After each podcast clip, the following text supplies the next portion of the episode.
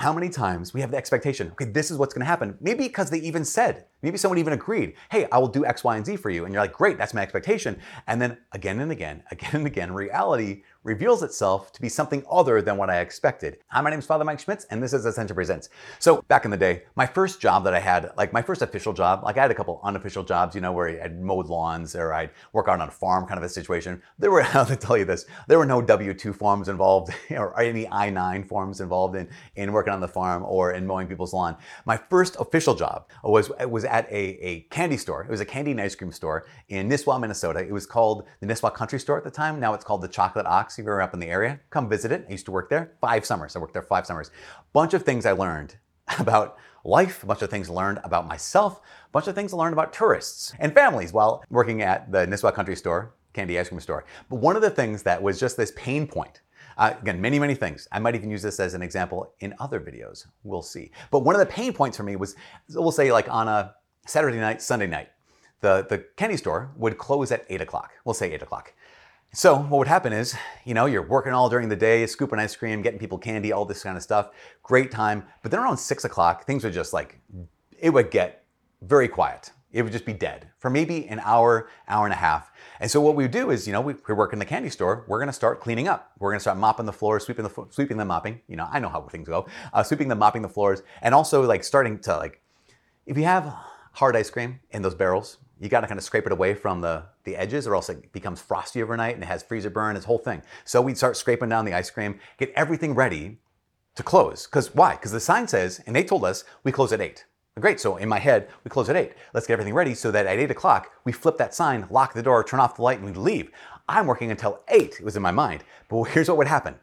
And here's what, this didn't happen like once. This happened every night, especially every Friday, Saturday, Sunday night, is about 10 minutes to 8, about 7.50, there'd be a rush. There'd be a family pulling up, a 15, family of 15 people, aunts, uncles, cousins, everyone, two cars, three cars, 25 people. You know, I'm exaggerating, but at the same time, I'm not exaggerating. This is what would happen every single night. 10 minutes to 8, these people come in, like, you guys are still open?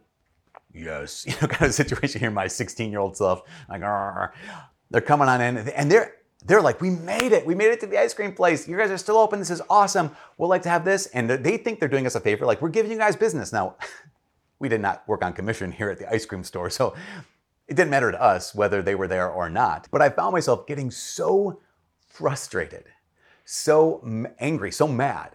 You know, I was talking with some nieces and nephews recently about this too, because they're working in the same actually one of the nieces works at the same store. Uh, a couple nephews work that same downtown area. It's a tourist area at a, at a pizza place down there. And uh, when they have to close, they said, yeah, it's so frustrating we have to close. Like we close at 10, which means, hey, the last order goes in at, you know, 940 or something like this. You don't come at, you know, five minutes to 10 and say, we want uh, X, Y, and Z. And they were talking to me about how frustrated they were getting as well with the, these tourists coming up and saying this, or whoever it was coming into the store at the last minute saying, you guys are still open? Here's my order. Because why? Because they close at 10, like me. I was like, no, we close at 8. And so as they were telling me about their frustrations, I remembered so clearly my frustration until there was a moment. There was a moment when I realized, okay, wait, here's my expectation. My expectation is that when the bosses of the candy store, the owners of the candy store, tell me, hey, Mike, you're going to work until 8. Your, shift is from, you know, uh, whatever, 1 o'clock until 8 o'clock. My expectation was then I'm done working at 8, right? Yeah, that's my expectation. But reality is what? I'm not done I'm done when the last customer leaves and I clean up after them. So reality is I work until 8.15, 8.30. Not that big of a deal, right? But when your expectation is, no, 8 o'clock, flip the sign, lock the door, turn off the lights, leave, there's frustration. I can either, I can either hold on to my expectation and remain frustrated. I can hold on to my expectation and retain frustration. Or I can acknowledge reality and adjust my expectations to fit reality. And then I escape frustration. Does that make sense? So, again, this doesn't happen once, happen again and again. How many times in our relationships with other people, whether you're married to someone, whether it's your parents or your kids, maybe it's your teacher, maybe it's your priest, maybe it's your parish if you're a priest watching this, how many times we have the expectation, okay, this is what's gonna happen. Maybe because they even said, maybe someone even agreed, hey, I will do X, Y, and Z for you. And you're like, great, that's my expectation. And then again and again, again and again, reality reveals itself to be something other than what I expected. What I get to do then is what I had to learn how to do as a it took me a couple of years, so maybe 18, 20 year old person, was I can either hold on to expectation and be left with frustration, or I can acknowledge reality and let my expectation be based off of what actually is true. So often, we expect things out of other people. Sometimes we expect things out of God that maybe they never even promised to. Maybe God never even promised to, to do or to say or to, to be for us. And I can experience such depth of frustration because I've not lived up to the expectation that I want to give up. What would happen? This is the question for all of us. What would happen if I simply acknowledged reality